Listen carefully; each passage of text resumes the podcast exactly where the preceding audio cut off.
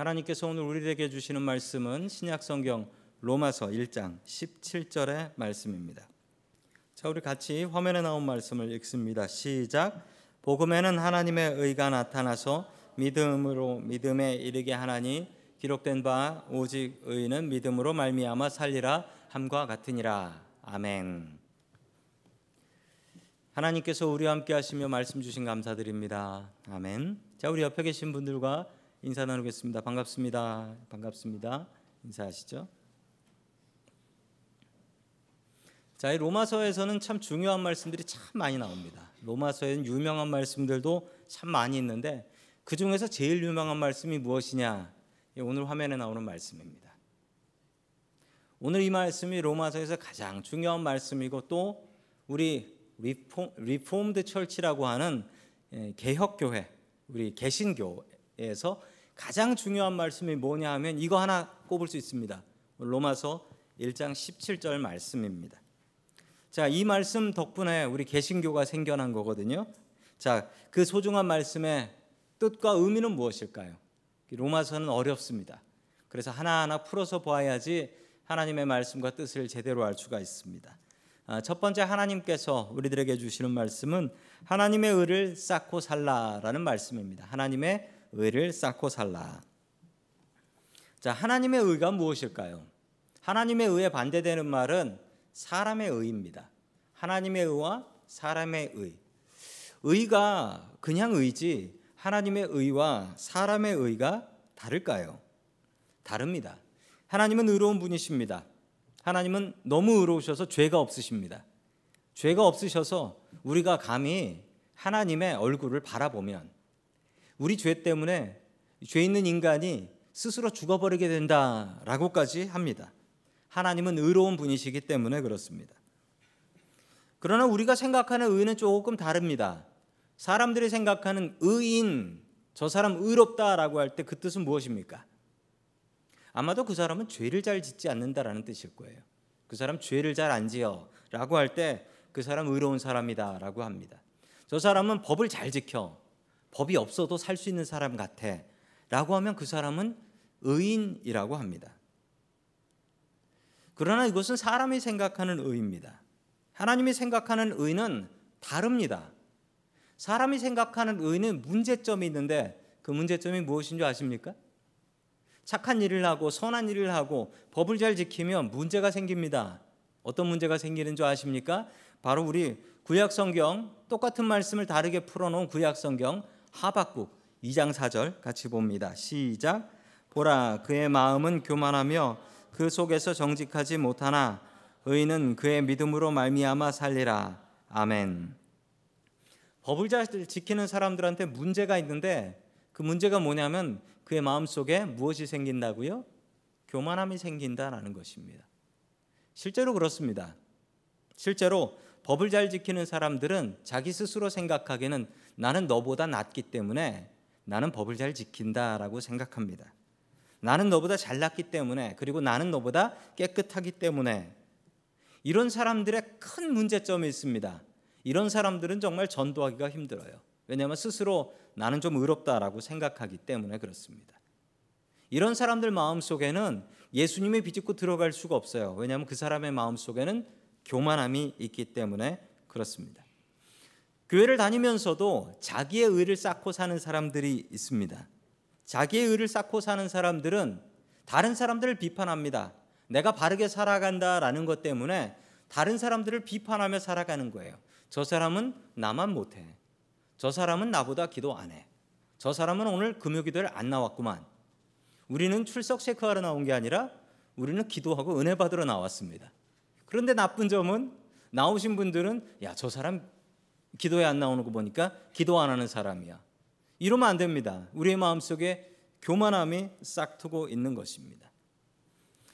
우리가 조금 선하게 산다라고 한다면 우리의 마음속에는 이 교만한 마음이 슬금슬금 올라옵니다. 하나님의 의는 다릅니다.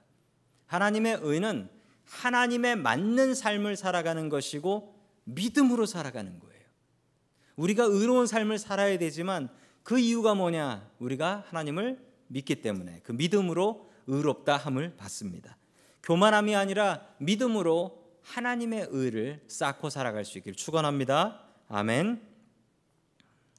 네, 두 번째 하나님께서 우리들에게 주시는 말씀은 예수님을 믿으면 의인이 된다라는 말씀입니다. 예수님을 믿으면 의인이 된다.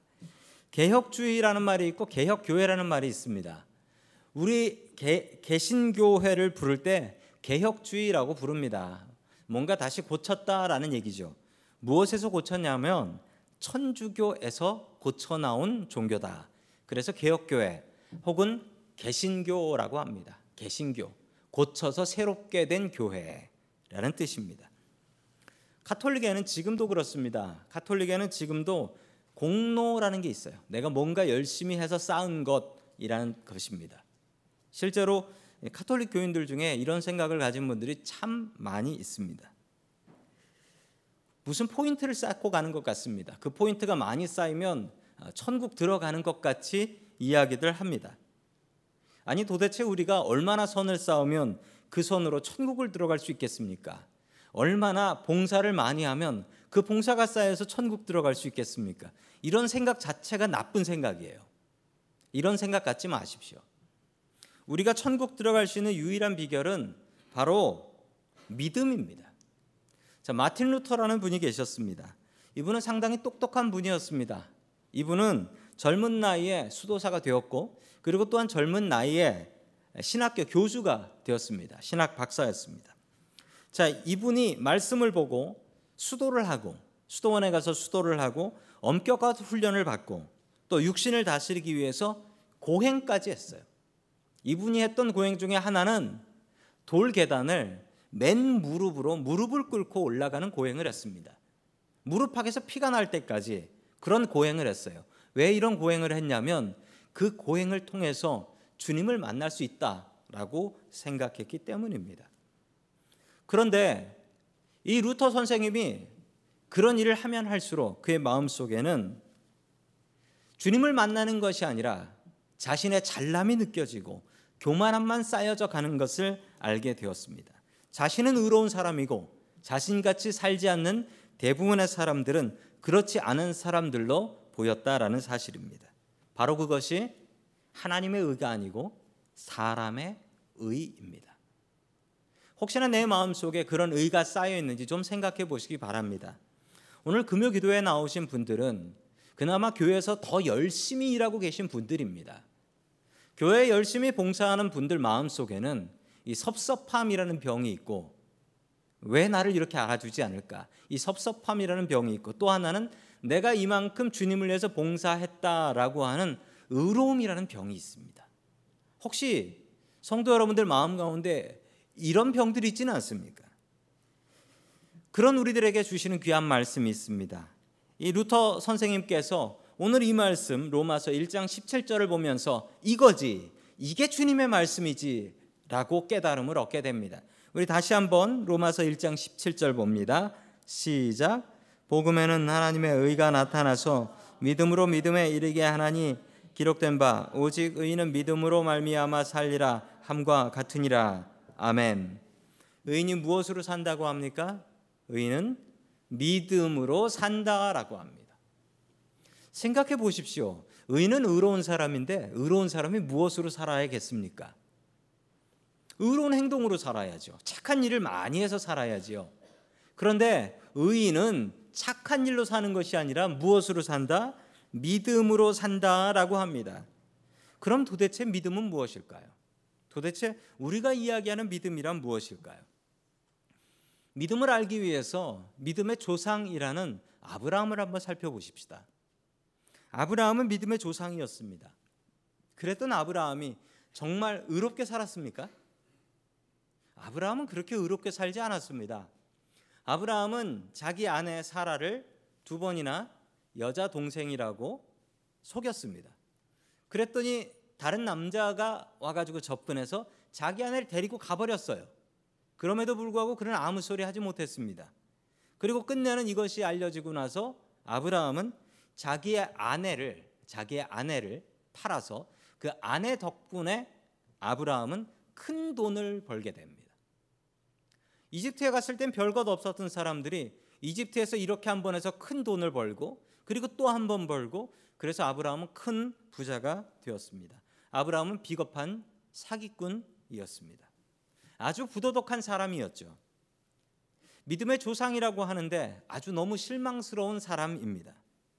그러나 그 아브라함이 어떻게 의인이 되었는 줄 아십니까? 자, 우리 창세기 15장 6절 말씀 같이 봅니다. 시, 시작. 아브라함이 여호와를 믿으니 여호와께서 이를 그의 의로 여기시고 아멘. 자, 하나님께서 아브라함을 왜 의롭게 여기셨다고 합니까? 아브라함이 여호와를 믿으니 아니 믿으면 믿는 거지 믿는다고 해서 어떻게 의롭다고 여깁니까? 그런데 하나님께서는 이렇게 되신다라는 거예요. 우리가 하나님 믿습니다라고 하면 그때부터 하나님께서는 너는 의롭다라고 말씀하시는 겁니다. 우리가 생각하는 의로움과 하나님께서 말씀하시는 의로움이 다릅니다. 달라요. 우리는 의로움을 영어로 righteousness라고 해요. 이게 의로움이에요. 의롭게 사는 것, 올, 그르지 않게 옳게 사는 것을 의로움이라고 생각하지만 하나님께서는 의로움을 저 righteousness로 생각하지 않으세요. 하나님께서 무엇으로 생각하냐고요? 믿음으로 생각합니다. 믿음으로 생각하세요. 야곱은 어땠습니까? 야곱의 삶은 어땠어요? 우리가 믿음의 조상 세 명을 얘기하잖아요. 아브라함, 이삭, 야곱. 야곱은 어땠습니까? 야곱은 성경의 유명한 사기꾼입니다. 자기 가족도 속이고 자기 아버지도 속이고 속일 수 있는 사람들은 수, 수없이 속여댄 그런 사기꾼 같은 사람이 믿음의 조상입니다. 아브, 야곱이 아주 선하게 살아서 그가 의로운 것이 아닙니다.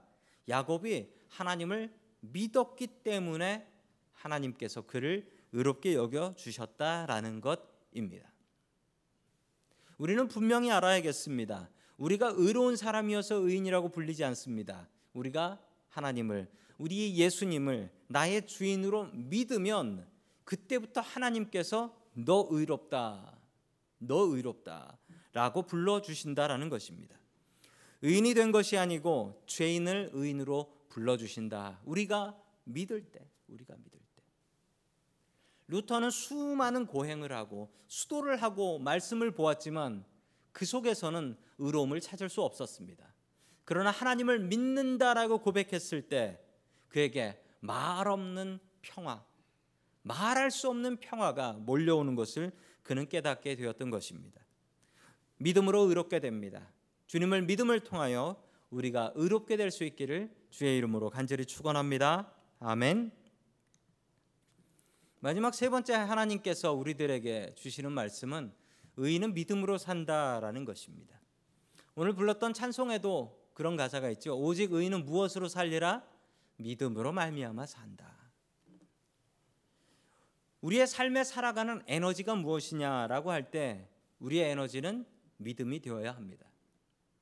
우리가 흔들리고 넘어지려고 할 때 그것을 붙잡는 것은 무엇입니까? 바로 믿음입니다. 여러분은 세상을 무엇으로 살고 계십니까? 세상 지나가는 사람들에게 밖에 있는 사람들에게 당신은 무엇으로 삽니까? 라고 하면 아마 이런 얘기를 할 겁니다. 먹어야 삽니다. 라고 이야기하실 분 계시고 어떤 분들은 돈이 있어야 산다. 라고 얘기하실 분도 있을 겁니다. 아마 이런 대답하시는 분들이 제일 많을 겁니다. 어떤 분은 이런 얘기 하실 거예요. 건강이 최고다.